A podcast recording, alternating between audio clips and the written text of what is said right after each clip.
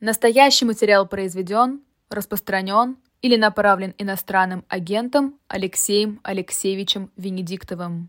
О, а я как раз, да, мы здороваемся с Алексеем Венедиктовым, и, кстати, он так сидит на фоне железного канцлера, а, на фоне Бисмарка, что мне кажется, если он сбреет бороду, то что-то общее... Общее будет, согласна, согласна. Хорошо, я попробую приклеить сюда что-нибудь, да. Доброе утро. Да, мы начали говорить о том, э, как э, статья э, Саймона Шустера воспринимается сейчас в Украине. Как вы вообще видите появление этого материала, и согласны ли вы, например, с Николаем Митрохиным, который говорит, что медовый медовый месяц все-таки закончился у Зеленского с Западом?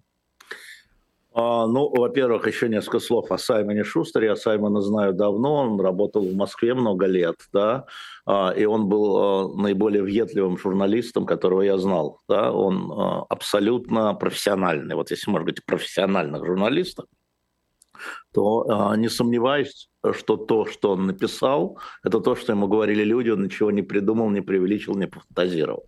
Поэтому к его статье я отношусь серьезно, но история заключается в том, а что мы про это не говорили здесь, в наших эфирах. И нас все обсмеивали полгода назад, несколько месяцев назад что про другое. А, вот Саймон просто это собрал как бы изнутри. Он был во время визита Зеленского в Вашингтон. Он, Саймон очень хорошие источники имеет в Вашингтоне, чтобы вы понимали, сохранил их. Работа и в России, и в Украине.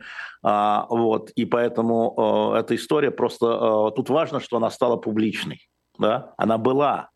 Она была Э, ну, одно и... дело это мы говорили, Алексей Алексеевич, а другое да. дело там цитаты Зеленского еще. Да-да-да, да. А, ну, на самом деле, э, долгое время эти все темы были табу в украинском обществе, потому что, а, как я говорил, да, мы ведем э, специальную военную операцию России, а Украина ведет освободительную войну. Да.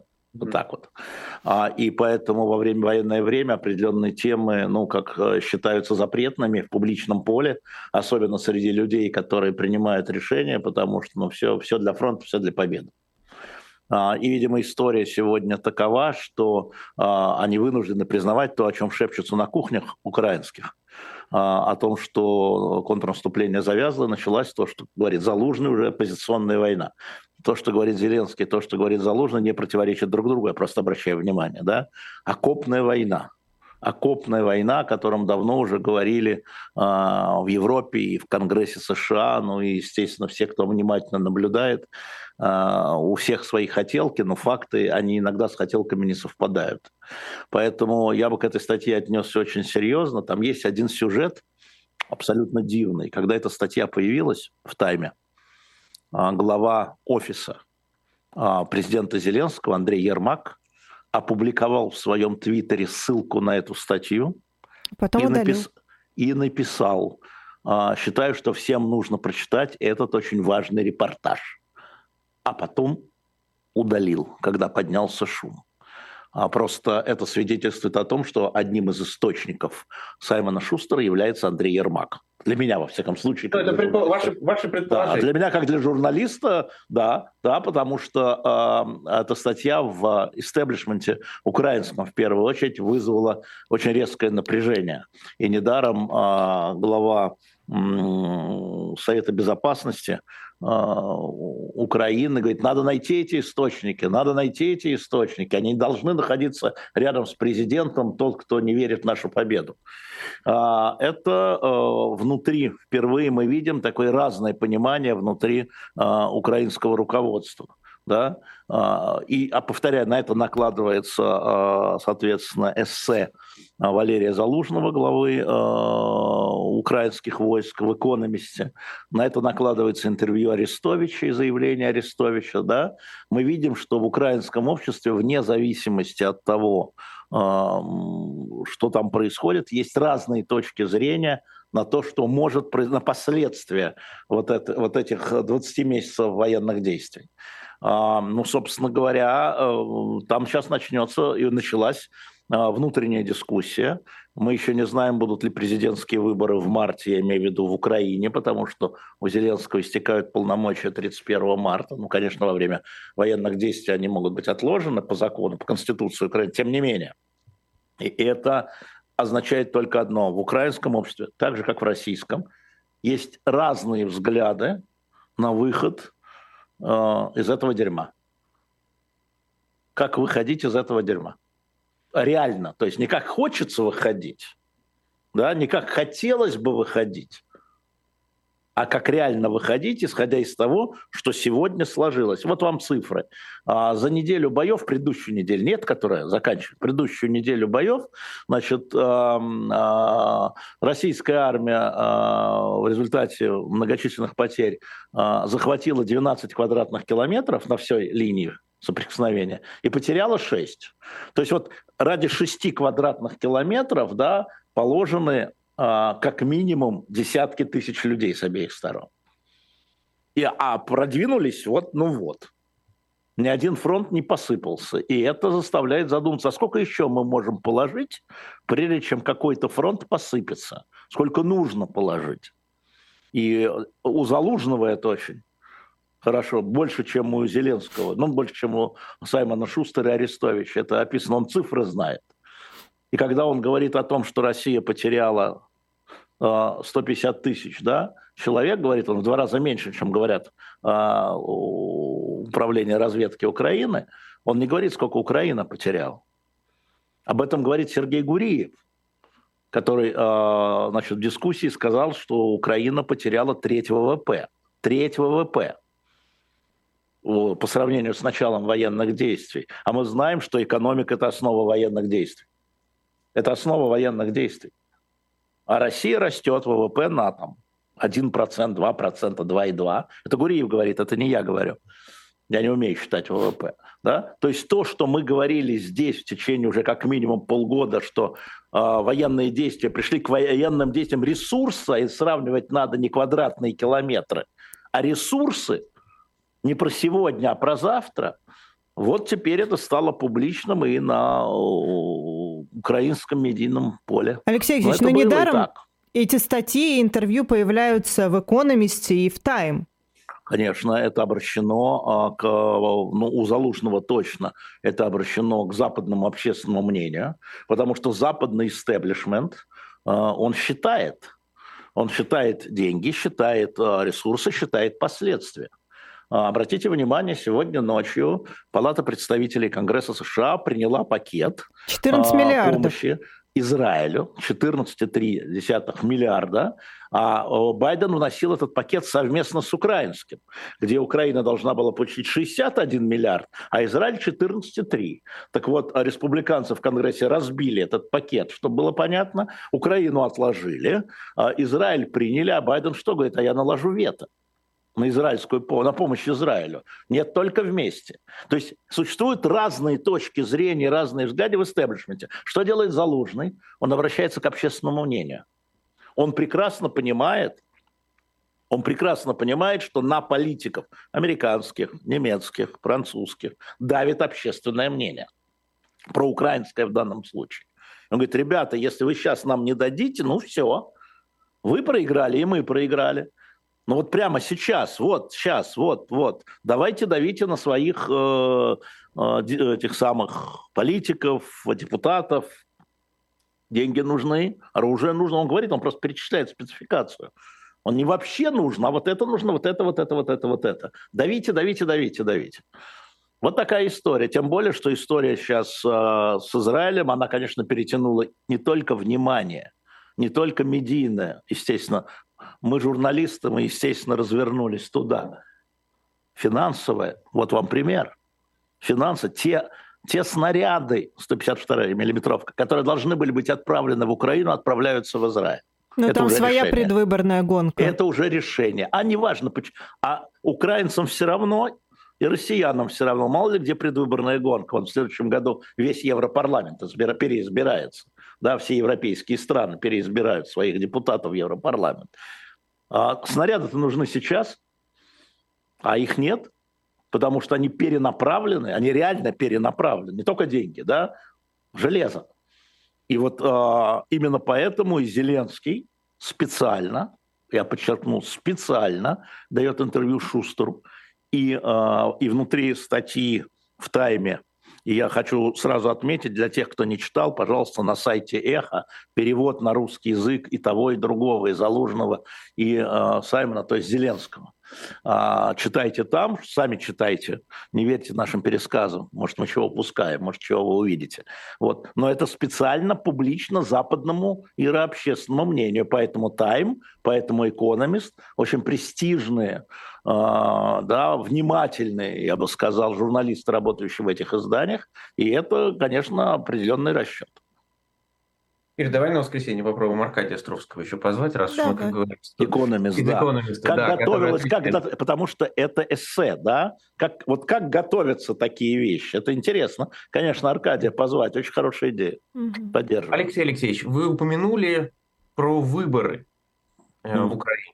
Угу. А насколько вообще это возможно сегодня в тех условиях, которые, когда несколько миллионов, наверное, десятки миллионов человек находятся за рубежом, когда часть территории оккупирована, когда большая часть людей на фронте, это вообще возможно провести?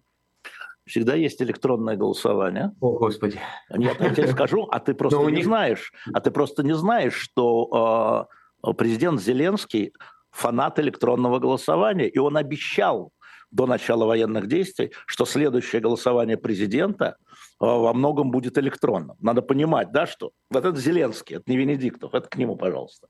А, смотрите, это решение будет у, у украинского руководства. Сейчас мы видим, что там нет консенсуса. Откладывать выборы, да, или не откладывать. Мы видим, что многие западные партнеры Украины говорят, нет, друзья мои, проводите выборы. Да, вы демократическая страна. Да? Как организовать, это вопрос второй. В принципе, признайте, что нужно проводить выборы. Нужно ли Зеленскому новая легитимизация или не нужно? Арестович, что он говорит? Смотрите, в России будут выборы, берем их в кавычки, все равно новая легитимизация. В Европе выборы, новая легитимизация. В Америке выборы, новая легитимизация. Говорит, все наши враги и друзья в 2024 году пройдут новую поддержку, новую легитимизацию. А мы чем хуже? Вот. Эта дискуссия внутри украинская, это не нам решать и не нам советовать, естественно. Это будет делать э, Украина, но, безусловно, Зеленский будет консультироваться с партнерами, потому что э, все понимают, что э, коалиция, поддерживающая Зеленского, это коалиция демократических стран, демократических стран, где выборы сохраняются. Поэтому ему важно показать, что мы одни из ваших. Ну, как, какие будут решения, я не знаю. Выборы в парламент уже перенесены, насколько я понимаю. Я имею в виду в Раду. Да. А, да, поэтому, наверное, я, я, я бы сегодня сказал, что я сегодня не вижу условий, при которых ты абсолютно прав. Зеленский э, будет проводить выборы сейчас, ну не Зеленский, а Украина, президентские выборы. Ну, кто знает, это может стать частью э, поли, политической платформы Украины, не знаю у меня э, еще, да, по, по поводу того, что вы сказали, есть вопрос. Э, вы упомянули Арестовича. А, а вообще, как вы относитесь к этой фигуре? Он, он, это, это про что? А, я начал к нему приглядываться недавно, честно говоря, а, потому что на самом деле мне казалось, что там много такого розыгрыша совместно с офисом президента. Да? Понятно, что в Украине растет э, а, недовольство, потому что, ну как, э, а, экономика, гибнут люди, да, но общая ситуация не улучшается для каждой отдельной семьи. Иммиграция массовая. А, поэтому нужно вот это а, вполне нормальное недовольство как-то вот сменеджировать и собрать. И я за ним присматривал, как за Жириновским. То есть по согласию с Центральным комитетом, да, а, создается а, некая сила, которая собирает недовольных и так удерживает их. А, но он последнее время все больше и больше, как бы сказать, отрывается от офиса. Мы видим, как нервно реагирует руководство Украины на него, не сам президент, но его офис. Да, и Данилов, секретарь Совета национальной безопасности, и Подоляк, и, Ермак – Думается, что он почувствовал ветры в паруса а, и понял, что он это недовольство может капитализировать. Он парень очень самолюбивый, а, ставящий себя очень высоко. А почему я не могу? Вот этот актер мог стать президентом? Почему я не могу стать? Чем я хуже? Чем я хуже? И он капитализирует вот эту недовольство от коррупции. Мы видим эти коррупционные скандалы, которые, о которых, кстати, пишет украинская пресса а, в первую очередь. А, усталость от военных действий, потери кормильцев, массовая иммиграция. Все существуют проблемы в Украине, они существуют. И в условиях военных действий справиться с ними невозможно. Поэтому он говорит, нет, вот давайте вот такой план, такой временный мир, а, хрен с ними, с некоторыми территориями, пусть мы остатком войдем в НАТО, остатком, а потом политическим путем эти территории худо-бедно вернем с новым демократическим руководством России. Вот его план, как он его озвучивает. Алексей Алексеевич, э, многие, по крайней мере, кого я читаю из э, э, украинцев, они пишут, что удивительно, но он как будто бы в российской аудитории, особенно оппозиционной, имеет гораздо большую известность и рейтинг, чем среди украинской. Ощущение, как будто бы он на нее и, и работает. Да Вы нет, согласны конечно. с такой оценкой? Нет, конечно. Он готовится, он хочет стать президентом. В этом он искренен. Он готовится завоевывать недовольную украинскую аудиторию. А можно ли мне напомнить, что в 93 году, после вот а, а, предчувствия гражданской войны, партия Жириновского заняла первое место. Да? Первое место собрало больше всех голосов. В условиях кризиса. 93 год, октябрь предчувствие гражданской войны, декабрь, Жириновский на первом месте. А, я имею в виду стилистику, не содержание, а стилистику. А, поэтому я думаю, что он реально хочет собрать украинские голоса. Ему в данном случае а, на Россию глубоко плевать. Давайте, тогда Давайте о России немножко. Ой, а я хотел на Ближний Восток. Ну честно. давай, на Ближний Восток потом. Потому что, Хорошо. потому что Блинкин, Блинкин поехал, поехал, поехал, поехал. поехал. Удерживать поехал? А, да, а, он поехал в Израиль, у него будет две точки на сегодняшний день, это Израиль и Иордания.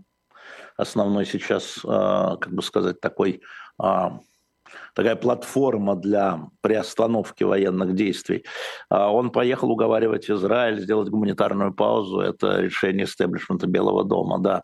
А, это так, потому что действительно а, огромное количество, мы не знаем какое, потому что а, Минздрав газа, который находится под контролем Хамаса, его уже много раз обманывал, но огромное количество погибших гражданских. И это все будет продолжаться, я имею в виду в Газе. Это будет продолжаться во время военной операции в условиях городских боев. А как вы думали? Вот, заложники освобождено всего пять. Их 240, из них 138 это люди э, с паспортами других стран в том числе. Там есть российские да, граждане. В том числе. Там да, есть да. российские граждане, и в Газе тоже есть российские граждане, около 600 человек. Я не имею в виду заложников, я имею в виду тех, кто там жил. Семьи, дети и так далее. Да, любовь. Меня спрашивают, а что они там делают? А любовь. Женщины уезжали туда, рожали там детей, и российские гражданки. А, вот любовь. И там сейчас около 600 их не выпуск, Хамас их не выпускает, понимает, что это товар. Именно Хамас не выпускает, не Египет не принимает, а Хамас не выпускает. А, вот. И э, Блинкен будет, э, значит, у него задача заложники, потому что там э, значительное количество американских заложников – помимо всего прочего. И он понимает, какую опасность для мира, для Соединенных Штатов Америки, это эскалация конфликта. Я не знаю, знаете вы или нет, а, вчера парламент Алжира принял решение о том, что президенту Алжира даны права объявить войну Израилю. Это решение парламента, оно пока не очень конституционное, но оно принято. Алжир, где Алжир? Да, Алжир, Йемен, вот это все. Поэтому американцы прекрасно понимают, что эскалация на всем Востоке, это придется вмешиваться. А, да, туда тратить свои ресурсы и силы еще в, президент, в год президентских выборов. Поэтому все очень цинично, надо гуманитарную паузу и попытаться вытащить заложников. Делай раз, вытащи заложников. Что, в общем, наверное, правильно. Я не про паузу, я про заложников. А делай раз, вытащи заложников, потом начинай разговаривать. Ну так. Слушайте, а Но... российский МИД как-то реагирует на то, что там российские заложники? Конечно, а, конечно, российский, российский МИД реагирует и на то, что там заложники. Это была одна из тем переговоров с Хамасом. Это, я знаю, это там Богданов вел эти переговоры. Напомню, что дело не только в МИДе. А Михаил Богданов, он не только замминистра иностранных дел, курирующих Ближний Восток, он спецпредставитель Путина по Ближнему Востоку. Угу. То есть он вел, он вел от имени Путина переговоры, а не от имени... Да, да конечно, но результат пока мы не видим.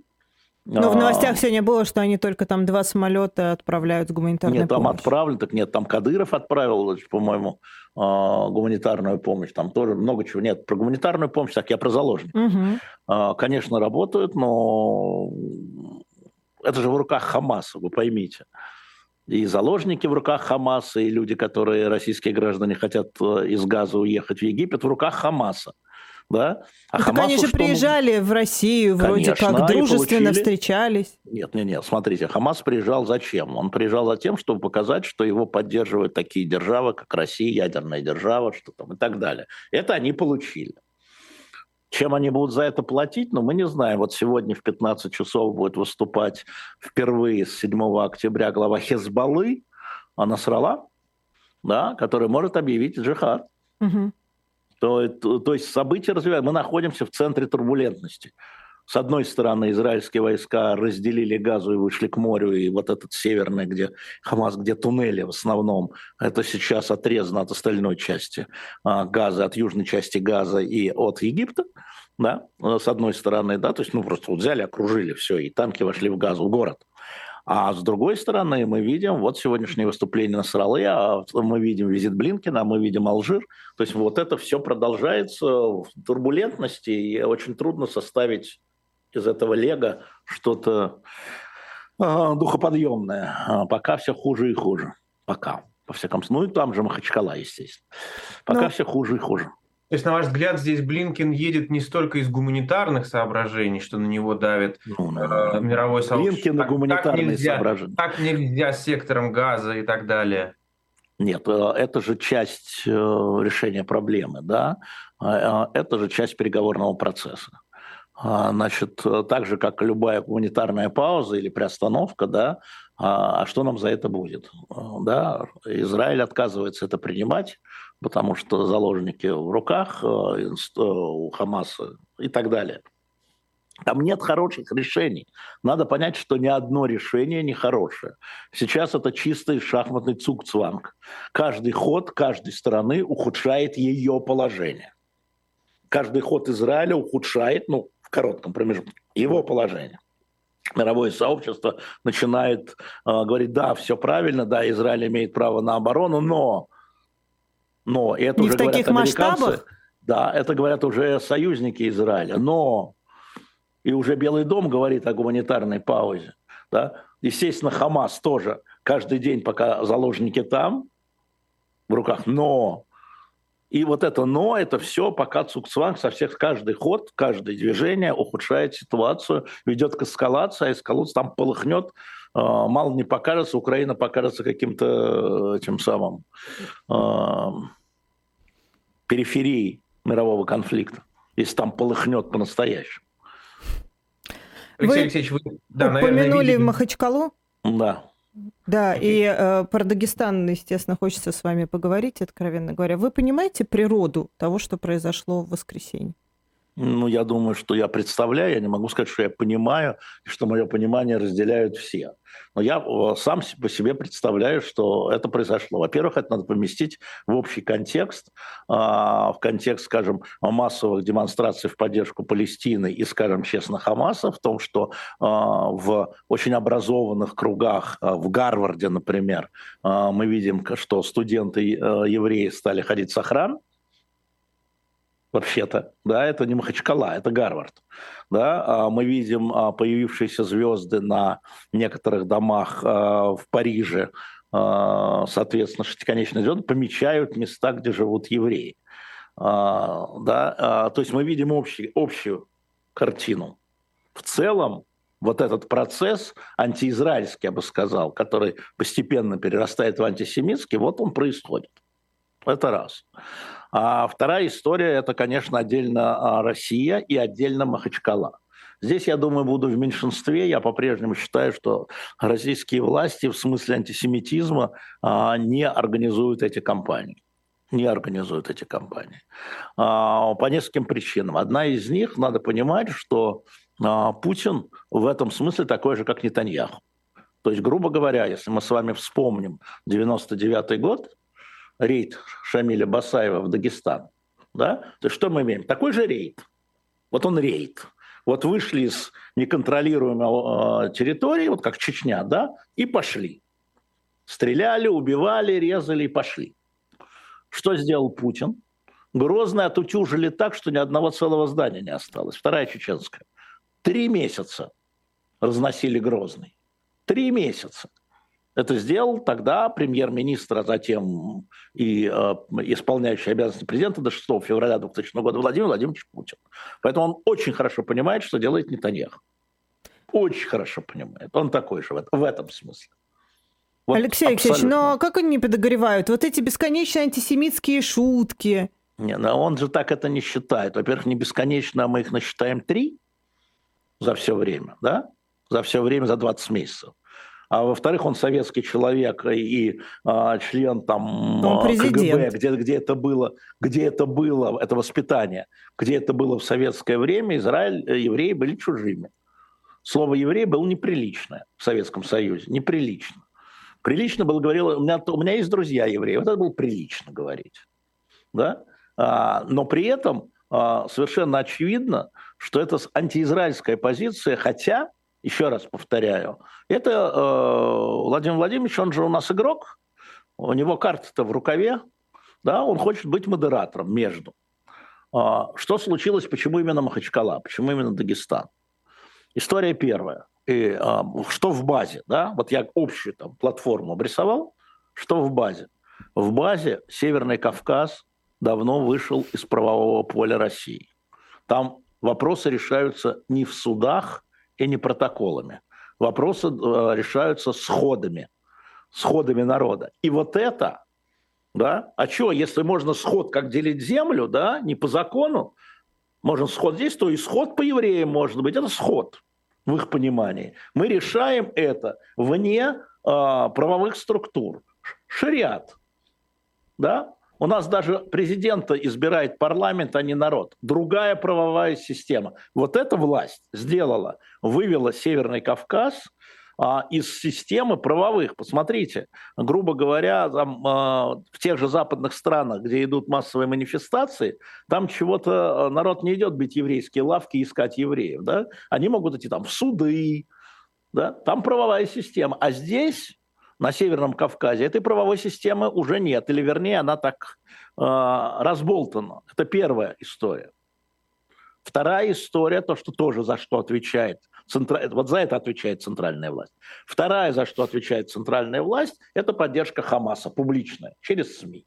Они же видят, они видят э, двоичная система. Вот идет война между Израилем и Хамасом. Кого поддерживает Кремль? Хамас в этой, в этой системе, в этой войне. Ну, мы же тоже вот. То есть это тоже ответственность центральной власти. Безусловно. Третье. А, вообще культ насилия, который в российской идеологии а, федеральная власть насаживает все это время, да, все решается, кто сильнее. Вот Россия сильнее Украины, можно туда взойти. Это культ насилия. Вот ответственность центральной власти раз, два, три, с моей точки зрения. А дальше. В общем-то, в общем-то история с э, избиением, э, с сжегшего, э, сжегшего Коран. Конечно, конечно. а туда же, туда, ровно про это же. Туда же. Вот так же, как а, а, реакция Кадырова на это, да, если у нас будут такие митинги, три выстрела в воздух, четвертый в голову. Да? Вот, вот это то же самое на самом деле. Совершенно верно. История Журавель, да, ну нет, нет, нет, нет правовой системы. У нас вот все по понятиям, по традициям, по понятиям, как хотите. Вот это, за это отвечает центральная власть. А есть отдельная история Дагестана. В Дагестане, как вы знаете, а, внутри а, очень тяжелая ситуация. Это очень богатая страна. Дагестан очень богатая страна минералами, полезными ископаемыми, всем. Богатая страна. А, и контроль за, за Дагестаном дагестанской баржей всегда делился между разными кланами. И тут Владимир Путин назначает представителя очень маленького народа, Лезгина, нынешний президент, угу. ну, глава Дагестана, Меликов, да, а назначает человека, который служил в федеральных войсках, он был главой внутренних войск. Ну, считай, Росгвардии когда-то, предшественница, да? Он чужой. У него столкновение с массовыми кланами там за контроль. С Сулейманом Керимовым мы видели в присутствии президента, да? И, естественно, а, вот благодаря а, такой турбулентности они готовы были, вот когда Меликова не было в городе, Махачкале, а его не было в городе, да, вот это использовать для себя. Кто был главным переговорщиком э, с э, погромщиками? Хизни Абакаров. Кто это? Правая рука Сулеймана Кириллова который не только успокаивал погромщиков, но и провел их в зал ВИП, куда спрятали э, людей с рейса. Вот я могу, а этот не может. Да? Вот этот не удержал республику. А мы вот все. Что, политические вот, амбиции? Не амбиции, борьба за власть и, следовательно, за ресурсы. Поэтому Дагестан. Вот попробовали бы они это сделать в Чечне. Вот тогда бы была бы не первая пуля в лоб, не четвертая пуля в лоб, а первая пуля в лоб. Попробовали они без Кадырова вот так вот выйти и куда-то пойти без приказа. Вертикально. Никто бы не посмел. Тут же бы отутюжили.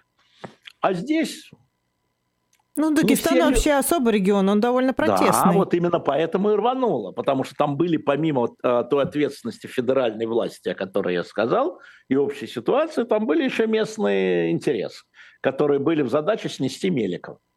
Почему такая резкая, такие резкие высказывания сейчас Меликова?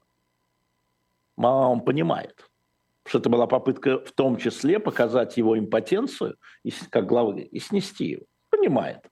И не просто так а, Песков вышел и сказал, мы поддерживаем его. Имея в виду, через запятую не сказал, но я прочитал, потому что мы его назначили. Это как с Пригожиным. У вас свои против своих.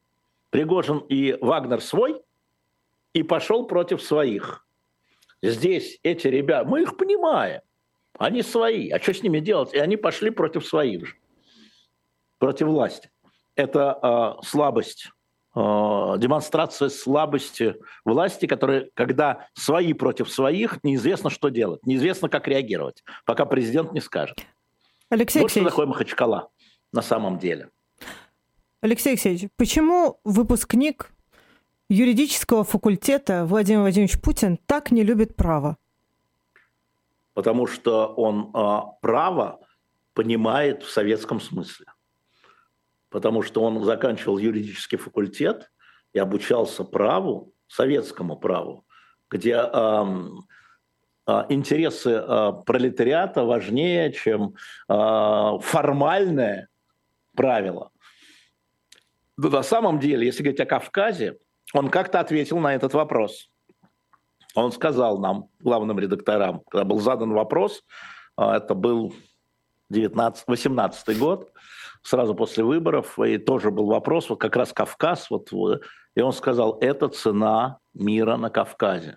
Я им даю возможность, а, соответственно, там править в соответствии с традициями, а, а вы что, забыли, силой? говорит он, а, в соответствии с традициями я им даю возможность и я, когда цитирую, я э, реплики свои не вставляю, извини ради бога. А, вы уже забыли, как они пытались отделиться, имею в виду Чечню, да? Забыли, к чему это привело? Вот это цена а, того, что они вместе с нами. Вот это был ответ. Наверное, так он думает и поэтому право становится вторичным, или вернее другим. Вот эти республики будут отдельно. Вот мы сейчас это оформим конституционным законом, что в некоторых регионах президенты э, ну, избираются там, законодательным собранием по представлению президента, а не всенародным голосованием, как в других. Такая асимметричная федерация. Ну вот. Потому что, э, опять, это свои против своих. А что надо было делать? Вот представь себе э, там руководителя, не знаю, да ну ничего себе, полиции... у вас международный аэропорт подожди, захватывают. Подожди, вот тебе отделение полиции э, в международном аэропорту. Идет толпа, да, она сначала стоит, она ничего никуда не врывается. А, идет толпа, которая вот начинает, не хотим пускать евреев, все стоит, стоит, потом начинает врываться. В дверях три милиционера. Они что должны были делать? Значит, у тебя с одной стороны а, где-то 200 человек, 200 мужиков, молодых, безоружных, подчеркиваю я, и три полицейских в дверях. Вот они закрыли дверь, ну их снесли. Алексей Алексеевич, они же свои, вопрос. понимаешь? А где Федеральная служба безопасности, которая, извините меня, то, что, э, э, то, что там писалось в этих телеграм-каналах, да. Вид был еще вот. утром, публично вот. было видно утром. Я тебе скажу, накануне еще. Более того, тебе скажу, что при э, Федеральном агентстве по национальным отношениям, есть такое агентство, да. министерство практически, есть так называемый ситуационный центр, который такие вещи отслеживает. Так вот, они накануне отправили предупреждение, в том числе в Махачкалу о возможности э, вот таких, ну не таких, да, а возможности разжигания э, межнациональных отношений и социальных. Ну вот. Но это же свои, еще раз. Это же не те, кто хочет снести Путина. Mm. Это же не те, кто хочет снести государство и А зачем тогда предупреждение направлять? Ну, они так работают, они, они видят, так подожди, ну, они так работают, это их работа. Вот эти, у этих людей такая работа. Так а у этих людей система... защита, простите, ну, то есть, когда ты видишь толпу, которая тебя захватывает аэропорт, у тебя тоже Она работает... Она не против Путина захватывает, Ир. Какая Ир. разница? А большая, вот, вот, вот, большая, разница большая, да, потому что мы понимаем и разделяем их гнев. То есть я правильно понимаю, что если человек с автоматом будет ходить по Москве и расстреливать людей во имя Путина, то его не арестуют, будут а смотреть. Ты не обратил, а ты не обратил внимания, что они были безоружные, вот эти захватчики, имея в виду ну, а, Слушайте, оружием? хорошо, сегодня нет, были сказал... безоружные, завтра будут... К тому же, кто знал-то, когда они бежали, Еще с оружием раз, они или нет? Когда ты будешь руководителем Федеральной службы безопасности, Не ты будешь Бог. принимать такие решения. Вот. А на самом деле это же все понятно, да? Эта история ровно про это. Это история, как Пригожинский мятеж. Ну почему так те, а те сразу, были с оружием. Почему его сразу не разнесли на атомы? Потому что не пони... они же шли защищать президента от коррупционеров и некомпетентных. Они же за, за Россию. И эти за Россию, они же не против России. Это Навальный против России, а эти за Россию, а погромщики за Россию. А Навальный, Навальный сидеть, а этих вот там сколько, 8 э, дней ареста. А, вот, вот вся история. Э, именно поэтому, я говорю, именно в этом и есть слабость э, политической системы России. Потому что закон не один для всех. Не одинаковый. Ну, то есть именем Путина можно, в принципе, творить все, что угодно. Да. Это новость для тебя? Ну, да? вот, ну, честно говоря, да. Ну, вот э, Махачкала это показал, скажем так. Тебе. Но меня Махачкала очень сильно удивила, вас, видимо, не очень. Нет, она меня удивила, но не потому, что их туда не впустили. Я хотел бы сказать, что и это продолжалось несколько часов, так же, как мятеж продолжался 12 часов, тот самый, да. Но э, в данном случае власть как динозавр, пока до мозга дойдет, угроза, что угроза реальная, что это не свои против своих, что это не какие-то непонятки. А когда свои против своих, но это непонятки. Да? Когда доходит, что это угроза, тогда власть начинает реагировать довольно быстро. Все равно это все сутками исчисляется, не, не двумя сутками.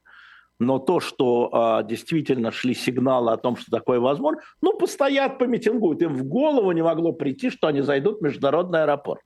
А международный аэропорт – это ФСБ, это пограничники. Именно. Но если мы посмотрим теперь, как это было, если кто-то думает, что они прошли на поле через терминал, то глубоко ошибается. Или через пограничников. Вторая группа людей взломала калитку ограждения всего аэродромного поля. Именно там она прошла. Пока эти шли здесь, и вся полиция была стянута к терминалу, которая была, их было там 30 полицейских, потом 50 да? Та группа, которая, собственно, к самолету-то и бросилась, и к автобусу потом, она же через забор прошла, проломив забор. Так что там это тоже была не дикая толпа, которая бежала, не знала, куда бежать. Это была скоординированная акция двумя группами. Одна отвлекала на терминале, другая, который там что-то там, как Мериков говорит, там какую-то парфюмерию грабили и компьютеры что-то а вот вся полиция, а эти, проломив забор, где два полицейских, ну, кстати, забор в аэропорту, ну, они туда ломанулись. И Алексей, пока тут, да. туда подтянули, да, то есть это вот такая история, она непростая. Вы говорите о том, что все-таки вы не видите системного антисемитизма не со стороны власти в, в этой истории, однако как вам реакция в итоге власти на эту историю? Те наказания, о которых уже известно, те задержания, которые проводятся, насколько вам кажется это адекватно? А, ну, во-первых, э, мы еще не в конце, мы видим только тех людей, не зачинщиков, да, не организаторов, ничего, а только вот непосредственных людей, которые там за мелкое хулиганство сажают, да, и мы не знаем конкретно этот человек, он там прошел за линию границы, не прошел, бил он полицейских, ведь еще нет ни одного процесса, три полицейских в больнице, да, это нападение на, на органы правопорядка, другая статья, поэтому мы еще этого не видим. Но я тебя уверяю, что если подобное было там по отношению, не дай бог, к осетинам, все было бы то же самое. Почему я говорю, что вот специальный антисемитизм нет, да, антиизраильская, потому что поддержка Хамаса в паблике, это да, это верно, это точно.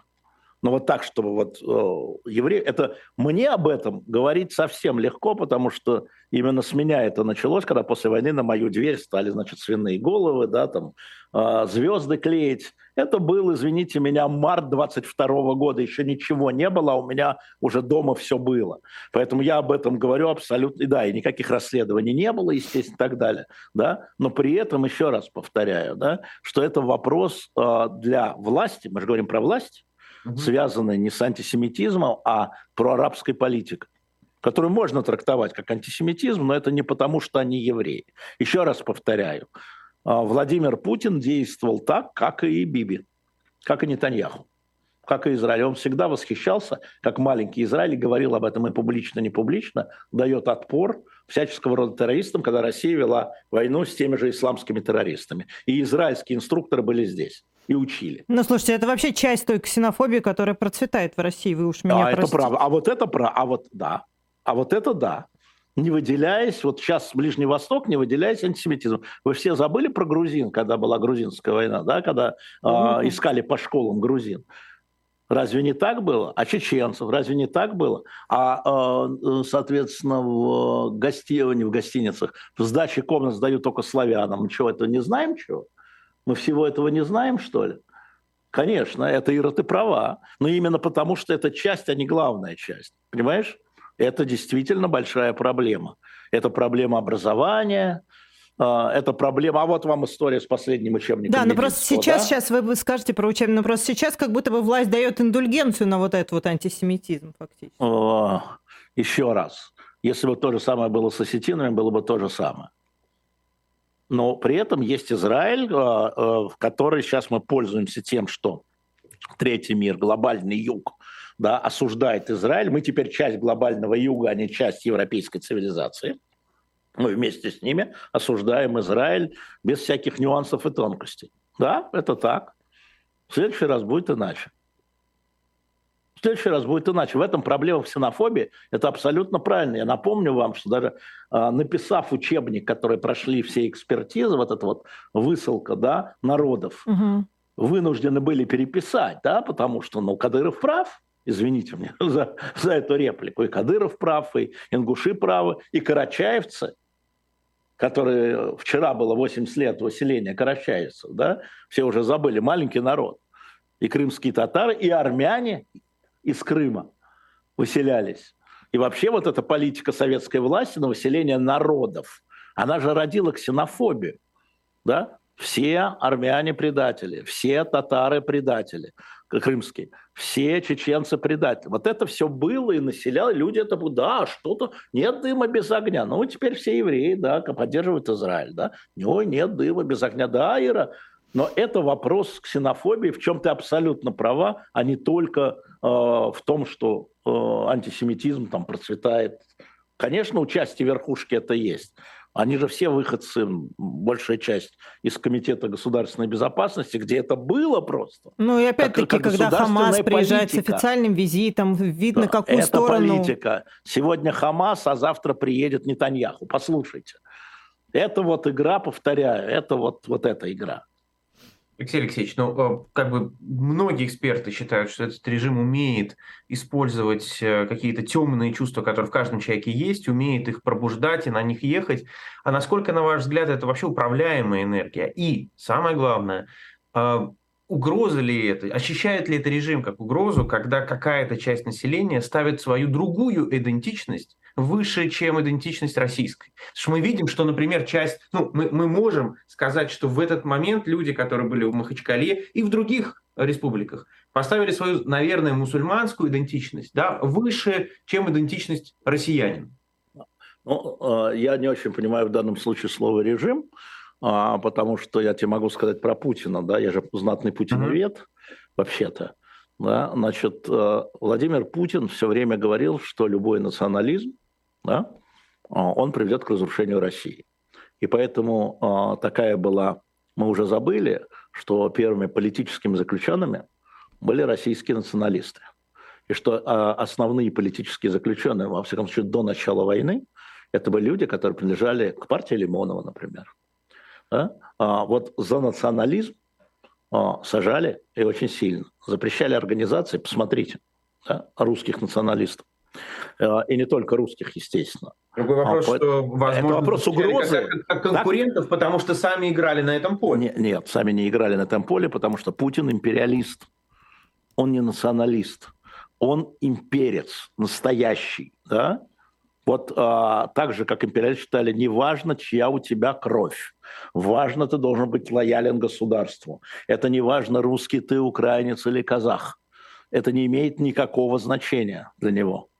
Да? То есть как элемент политики это может быть, но он прекрасно понимал, почему он время говорит многоконфессиональное, почему он принимает а, а, патриарха одновременно с раввином и а, с мулами, да, с имамами.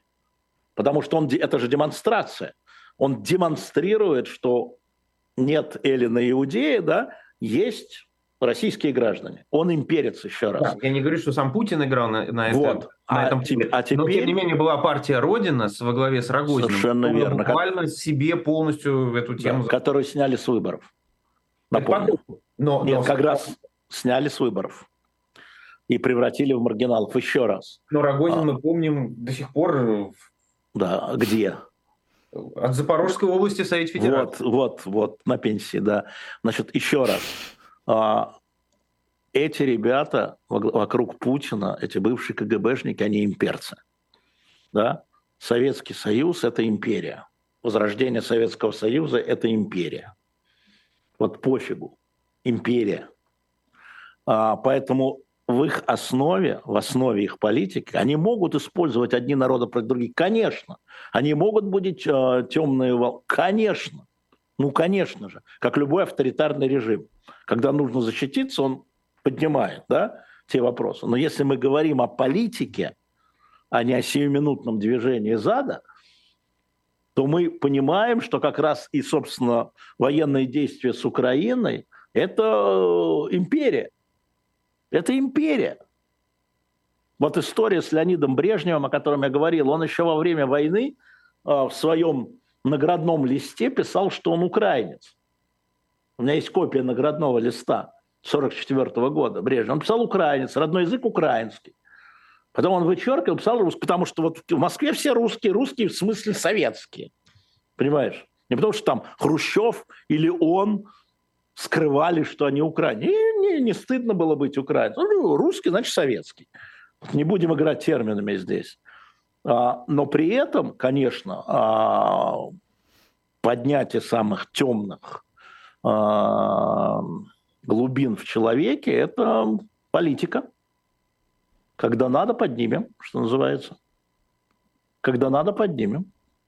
И это действительно нынешняя команда так считает. Верно. Алексеевич, хочу успеть с вами еще поговорить про э, Беркович и Петричук. У нас была Зоя Светова, которая рассказывала да, про суд. Да. Да. Как вы себе объясняете вот то, что с ними происходит, продолжает происходить? Ну, вроде послушайте. бы, ну, уже сделали больно. Не, послушайте. Уже, в общем, натворили. Что это? Я хочу вам сказать вот что.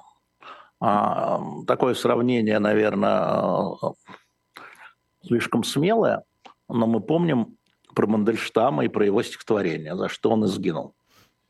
Да? Про тонкокон, э, тонкошеих вождей и широкая грудь осетина. А очень влиятельные люди заходили на очень большие высоты по поводу Петричук и э, Беркович. Я уж не говорю, как раз и про Израиль тоже. Вот, внутри российского истеблишмента. И получали отворот-поворот. Вот не за спектакль. Не за спектакль. Вот что там было, какие там а, бумаги были доложены на самый верх, еще раз, на самый верх, вот наверх-наверх, да, я не знаю. Я знаю, что были доложены.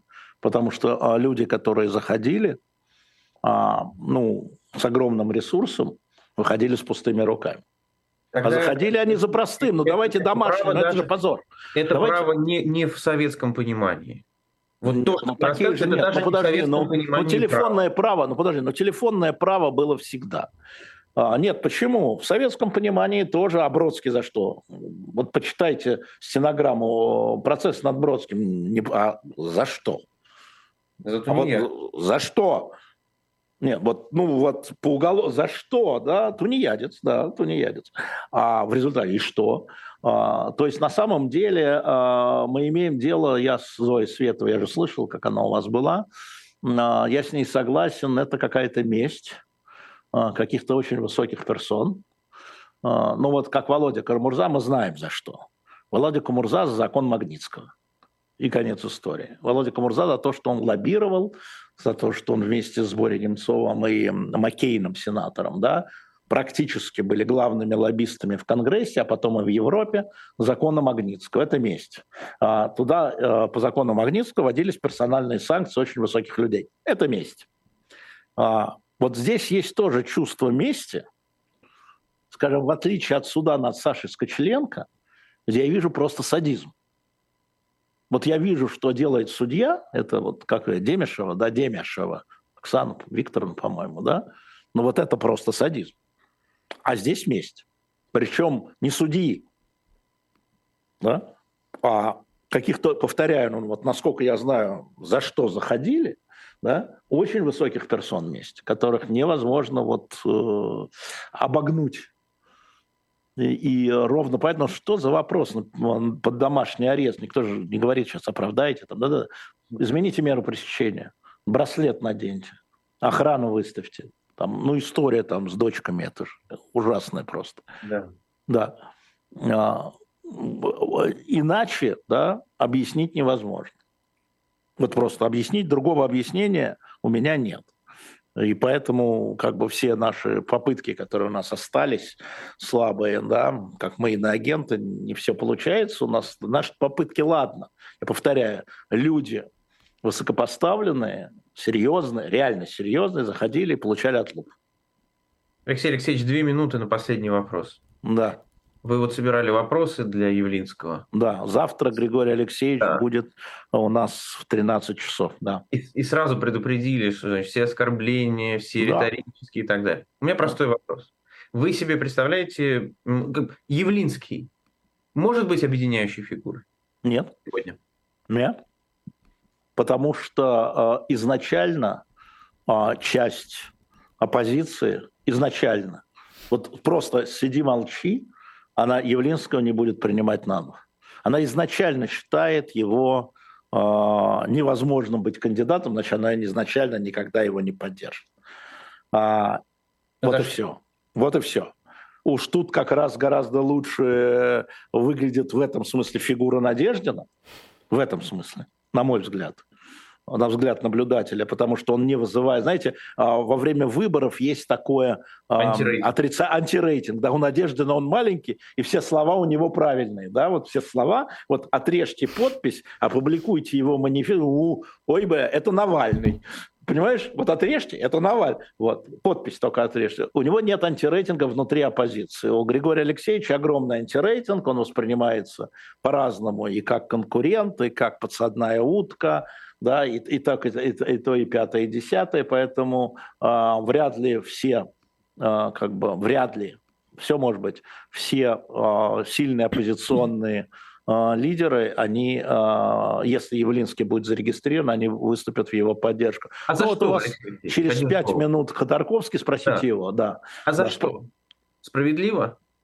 Конечно, часть я... справедливо, потому что он очень многих разочаровал он очень многих разочаровал. А, но с другой стороны, он конкурент очень многим тоже. Все будут кричать спойлер, спойлер и так далее.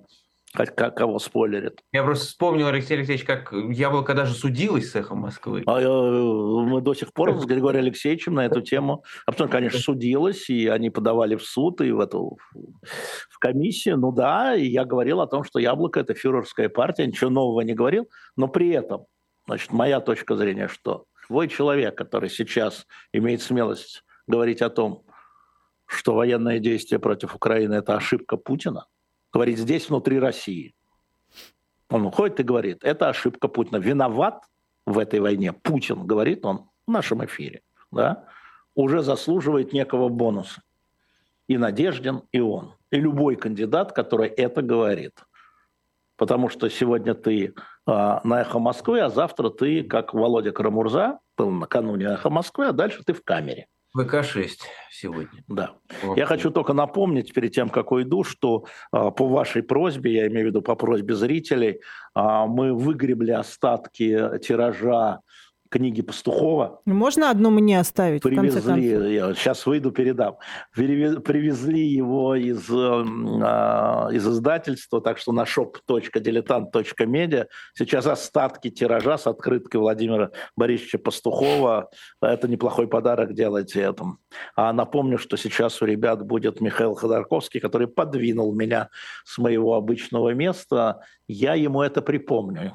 Не только ему меня двигать, я тоже его могу двигать. Ну, Алексей Алексеевич, вот почти 19 тысяч человек благодарны, э, судя по всему, что, что вы с нами именно в этом... Спасибо, лайки ставьте. Спасибо. Да. Я хочу сказать за поддержку, потому что те, кто не слышал, хочу сказать, что благодаря вам, вашей поддержке, вашим донатам, участию в стриме и покупкам книг, мы сократили наш дефицит, и мы уже заложили несколько новых а, проектов, а, новых номеров и новых, проект, новых номеров дилетанты, новых проектов передач. И хочу сказать, что через неделю а, «Мовчание» будет поднято наверх, а, имея в виду, что он будет выходить через неделю, не на следующую, через неделю.